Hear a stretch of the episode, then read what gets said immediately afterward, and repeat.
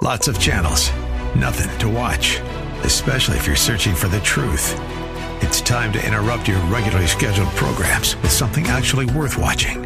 Salem News Channel. Straightforward, unfiltered, with in depth insight and analysis from the greatest collection of conservative minds like Hugh Hewitt, Mike Gallagher, Sebastian Gorka, and more.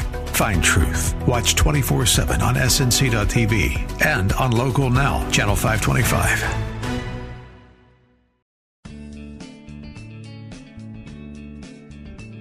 Grace and peace to you, and welcome to Reaching for Real Life with Sean Azzaro, the senior pastor of River City Community Church in San Antonio, Texas. Now, this is a church that exists to help people just like you find the real life you were created for and then find it to the full. That's what Jesus promised in John 10 10. And we're in a series called The Abundant Life and How to Pay for It. Financial freedom is a result of wise financial decisions. You don't need a financial degree to prosper, but you do need to make wise choices. In this message, Pastor Sean shares six wise financial behaviors that will lead to radical financial freedom. The message today is called Financial Wisdom. Might as well start heading to Proverbs. It's time for Reaching for Real Life Radio. Mike told you we're continuing on in this series, Abundant Life and How to Pay for It. This has been an awesome journey through finding out what it is that God desires for us, this idea of abundant life. We quote that scripture all the time, John 10 10, thief comes to steal, kill, and destroy. Jesus says, But I came to give you life and that more abundantly. Well, one of the biggest things that can suck the abundant right out of abundant life is financial worries, stresses, and struggles. And so that's what we've been talking about. We began with this idea that understanding God's heart for your finances begins by understanding God's heart for you. And we took that whole first week to talk about God's heart of blessing. Then we talked about this concept, and we've been kind of continuing on this idea of radical freedom. Because when you walk in the truth of God's finances and you begin to be set free, it is radical because it's so different than the culture around us. We saw that the biggest financial decision you'll ever make is not deciding what to do, but who to trust. This really is the dividing line. Are you going to trust the Lord? Or are you going to trust the system that so many of us have been raised in? And then last week we talked about a particular pathway, a particular practice that will train your heart. You know, Jesus made that statement that where your treasure is, your heart will be. And we talked about that idea of the tithe, that powerful transformative idea where we get to, every time we get paid, prove God's faithfulness mathematically. And we get to experience His blessing. It all belongs to Him, but that tenth belongs to Him. And we talked about that again. I encourage you, if you missed that one, check that out online. Now, we're on this journey to radical freedom, and it is a journey. We talked about the tithe, some big, powerful promises in this idea of the tithe. But what I want to just point out this morning is that the promise of the tithe doesn't mean that we're immune to the consequences of bad choices. You know, the Malachi passage talked about opening the windows of heaven. Well, what good does it do to have the windows of heaven open if you're going to simply flush it all down the toilet of poor financial management? I mean, really, it's not. And I've, I talked to people who said, well, we tithe and we know God blesses, but we're just financially in trouble? Well, honestly, there are a lot of reasons for that. You cannot tithe and expect all the other laws of the scripture and all the other principles that God's put in place to go away. Here's one, for example, Galatians 6 7 says, Do not be deceived. God is not mocked. For whatever one sows, that will he also reap. This is called the law of the harvest. It's powerful wisdom. And it's true in every area of life. And you know, we say it different ways. We say, what goes around comes around. You reap what you sow. And this is just the truth. And it's true in this area of finances. This is just powerful biblical wisdom. And that idea of wisdom is significant. And that's really what I want to talk to us about this morning financial wisdom. There are just some things that are true. Wisdom is not about quoting wise sayings or sounding wise. It's really not about words at all. There are people who sound wise, and that's great and all, but then there are people who actually are wise, and it always shows up. I believe wisdom is understanding and living according to reality as God created it. Reality as God created it. You see it in spiritual areas. We have spiritual wisdom. We understand without Jesus we're lost. And so we surrender our lives to Him. We receive that forgiveness of sin and we walk in the power of His Spirit. That affects all kinds of area of our spiritual life. And we walk according to His Word and His ways. We see natural or physical wisdom. There's just some things that are true. You know, I don't care how much faith you have, you jump off a building, the law of gravity is real. Okay? Please don't do it. Okay? You, that's wisdom, understanding there are just some physical realities, and working in alignment with those, things go well. When I get out of alignment with them, not so much. There's relational wisdom, how to respond to people, how to treat people. The scripture's full of wisdom. James 3 13 says this Who is wise and understanding among you? Let him show it by his good life, by deeds done in the humility that comes from wisdom. So, wisdom isn't about words, it's about how you live, it is about what you practice. It's not what you claim to know or claim even, even what you actually do know. It's revealed by what you do. Jesus gave a beautiful picture of how to spot wisdom. Because I think sometimes we're confused as well, what's wisdom? And we look for people with uh, sage ideas and understandings, or even certain types of accents. Oh, that person must be wise. They have an accent. It's incredible. We Americans are goofy that way, right? It, that's not the signs of wisdom. Jesus said it real quickly. People were comparing he and John the Baptist. And Jesus was talking about John came in a very kind of stern, harsh manner in the way he lived, and Jesus didn't. But the religious leaders criticized both of them. He says, Well, you criticize John, and look what he says about himself. He says, The Son of Man, talking about himself, he said, has come eating and drinking, and you say, Look at him, a glutton and a drunkard. Those are accusations they made against Jesus. He's a friend of tax collectors and sinners. And then he says this phrase look at this phrase, yet wisdom is justified by all her children. Luke 7 34 and 35. That, some of you, in that phrase alone, you're going to get what you need from today's message. Wisdom is justified by all her children. You know what Jesus is saying? He's saying wisdom is always proven in the fruit. It's always the fruit. There's all different opinions about everything in the world. Every, any subject you want, there's different opinions. You want to know what's really the wisdom of the Lord? What's the fruit? Because uh, always look at the fruit. That'll tell you where the real wisdom lies. I love people who want to get parenting advice and their kids are hellions. It's like, that's awesome. I'm great. That's wonderful. But come on, show me the fruit. How's it working in your life? And that is true in finances, just like any other area of life. There is financial wisdom. In fact, what we're going to talk about today is financial wisdom, and it is this is basically a, a biblical seminar on stewardship, how to be wise in the stewarding of the resources that we have. We talked about that last week stewardship versus ownership.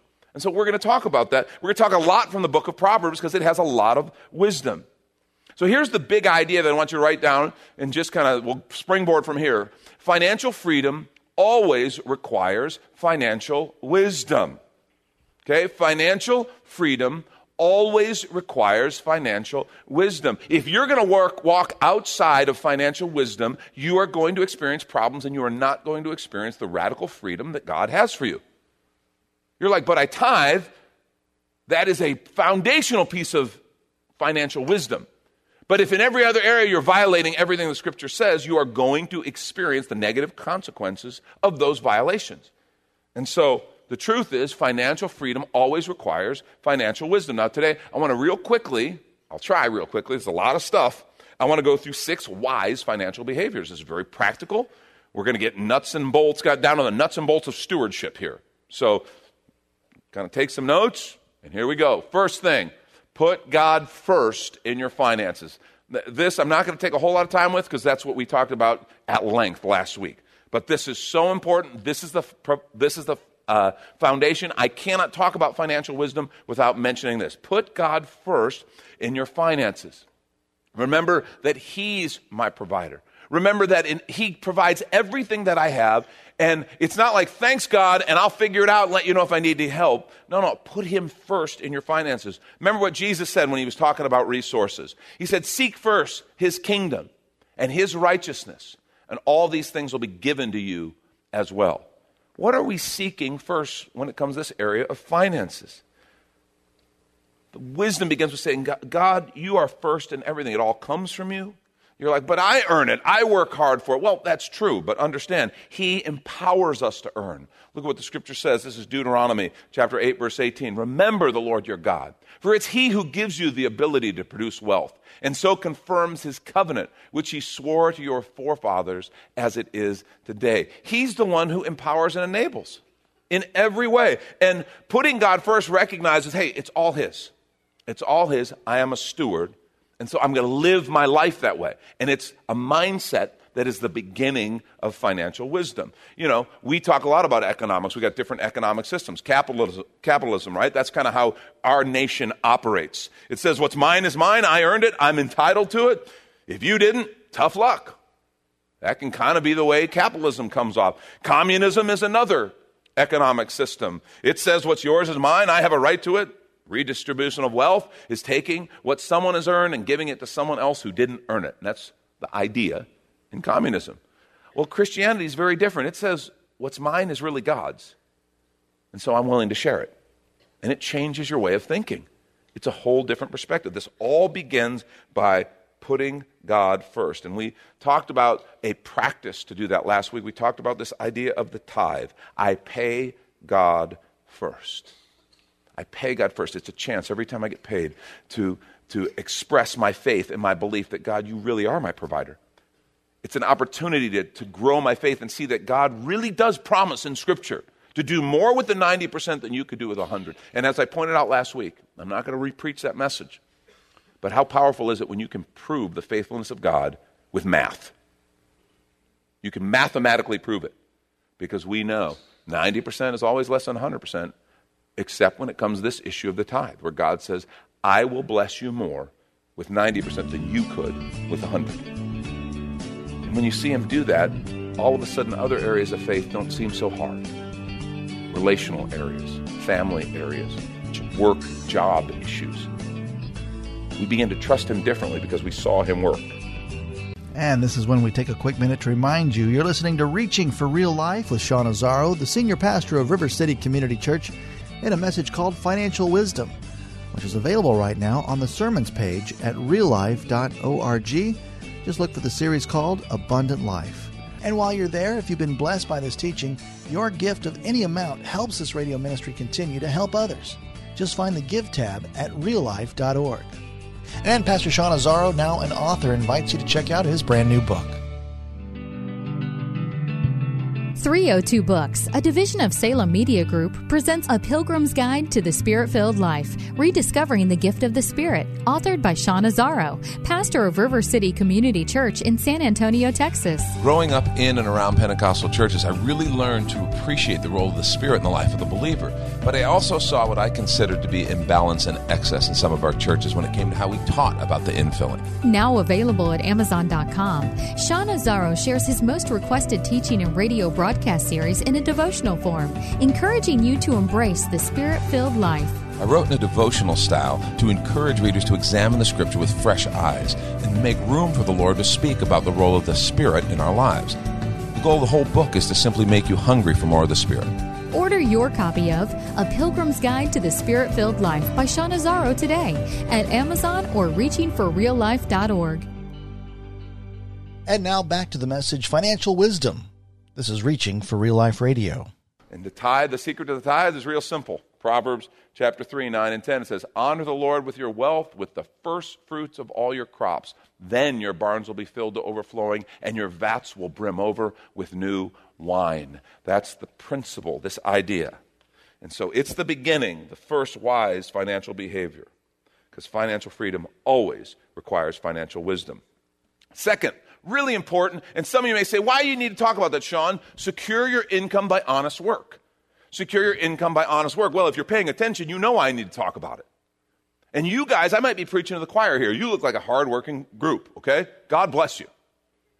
But we live in a culture that desperately needs to be reminded of this. And you may be here going, Well, I work really hard and I, I, believe in that. Well, I hope maybe I can give you some language to help in the cultural conversation. Because this idea is lost on a whole lot of people. The biblical way, the right way, the healthy way to secure your income is by honest work. That's just the truth. Second Thessalonians chapter 3, 11 and 12 says, We hear that some among you are idle, or in other words, you're not working. They're not busy, they're busy bodies. Such people we command and urge in the Lord Jesus Christ to settle down and earn the bread that they eat. This is a biblical idea. I want to just say this is a virtuous idea. There is a biblical rightness, a virtue in hard work. Hard, honest work. It's part of God's design. One of the great disservices we've done to teaching on work in biblical circles is to kind of say, well, work, as we understand it, is part of the curse. Remember, man was in the garden and God was taking care of everything, and then he sinned, and now he had to go to work. That is Absolutely not true. That is a terrible misreading of the early chapters of the book of Genesis. Actually, you remember what happened in the garden. God put the man there. He partnered with him in naming the animals and preparing it. And then he gave him authority and dominion. He said, I want you to take care of it. I want you to work the garden. Work was a part of paradise when it is done God's way. Yes, sin has messed it up. And a lot of people are experiencing really negative things in the context of their work because we don't work in the way God designed. We're actually going to talk about that next week abundant life at work. You don't want to miss that one. But this idea of work being part of the curse, no, it was before the curse. It is a virtue, it is a gift of the Lord, it is something biblical. And what I want to say is in a culture like ours, able bodied adults perpetually living off income that they did not earn is immoral and it is unbiblical. And the worst part is it's severely damaging to everyone involved, especially the people who aren't experiencing the gift of work. You watch people who, who have lived without working and who, who constantly are living off of income that is just given by someone else, whether it's a government or what, whatever the, the source is. And you watch their creativity, their drive, their skill set, their confidence all atrophy because of lack of use. I mean, think about that. Think of how much in your life has been accomplished, how many good things are the result of work. I remember when I first, uh, when I was a kid and I was kind of just growing up and kind of going to move out of the house. And I absolutely remember that feeling. Kind of excited because I'm going to be independent, you know, but really scared. And, you know, I mean, you guys can probably guess. I was a cocky young kid, but quietly, you know, I'm talking about I'll be fine. I'll do this better than my parents. They don't know anything. You know, you know this drill, right? But inside, I knew I've never done this before. And especially when I go and, you know, that lease for the apartment, they made me sign for that. Did you know they charge for utilities? They were serious about that.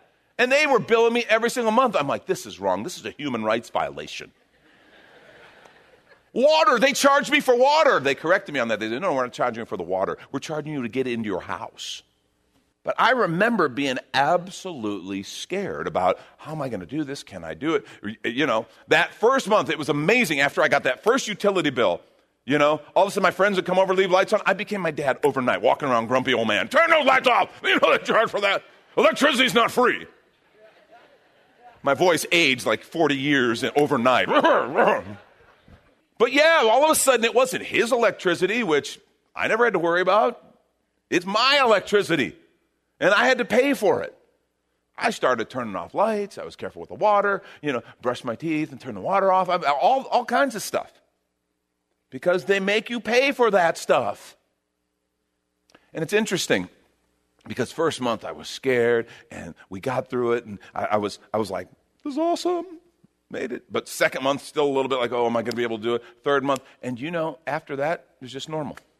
I haven't been uh, worried about that or afraid since then. I've had to work some goofy jobs. I've had to work two jobs. I've had to do all kinds of weird, quirky stuff just to make ends meet and pay the bills. But I always knew, yeah, I can do that. And I haven't been afraid of that since. Can you imagine? And stop and think about this. Because here in our country, and other countries around the world, there are generations of people where parents didn't work, kids didn't work, grandparents didn't work, because a culture sat and told them they couldn't. They were disadvantaged. There were things. I'm not talking about people with actual physical disadvantages who can't work. I'm glad we live in a compassionate culture that believes we should help support those folks and help them. I'm glad the church is involved in that kind of thing. I'm talking about able bodied people who've been told they just can't make it, so they need someone else to pay their bills. That's just wrong. And imagine if I'd never been able to work, how different would my life be if I'd never overcome that fear? Never learned how to kind of work and figure it out, never gained the confidence. Where would my drive, where, just imagine a person and the gifts that God has placed in them just atrophying and withering because they never work. It's not right. It's not biblical, it's not moral. Work is a big deal. And I mean, our government needs to recognize that and know that. It's important for people. It's an expression of creativity, an expression of who they are. Well meaning activists need to know that. They need to hear this. Some parents need to hear this. Parents, I want to say to you, I, I know it can be hard. And it, it, at, when, at that point, when you have to make that decision to lovingly cut your kid off, your adult child, and help them transition to full independence, I want you to know that is a loving and caring decision. You don't have to be mean about it. You don't have to, you know, but you don't, you don't have to do it in a way that hurts, but you, you have to make that transition because it's the right thing to do. We should secure our income by honest work, and that's a part of this wisdom. Uh, we got to beware of get rich quick stuff. Okay? Get the lottery, you know, I've told you about the lottery before, it's a tax on people who are bad at math, right? Okay? Be careful about get rich quick stuff. You know, there's so many different business opportunities, multi level things. And I'm not saying they're all bad. I'm just saying some of them are ridiculous at the outset. And you know, we Christians are a target for those because we got faith. They target Christians because we have faith and we'll believe things that really, if you actually looked at it and go, sounds too good to be true, because it is too good to be true. Beware, get rich quick. Honest work is the key. Proverbs 15 27 says, He who profits illicitly troubles his own house, but he who hates a bribe will live. Proverbs 13 11 says, Dishonest money dwindles away, but he who gathers money little by little makes it grow. Cheating at work, cheating through your work. God can't bless that. Cheating at work by not giving a full day's work for a full day's wage. Taking things from work dishonest sales or dishonest business practices. God can't bless cheating. So, a core foundational principle of wisdom is secure your income by hard work, honest work. Two ways to make money work hard.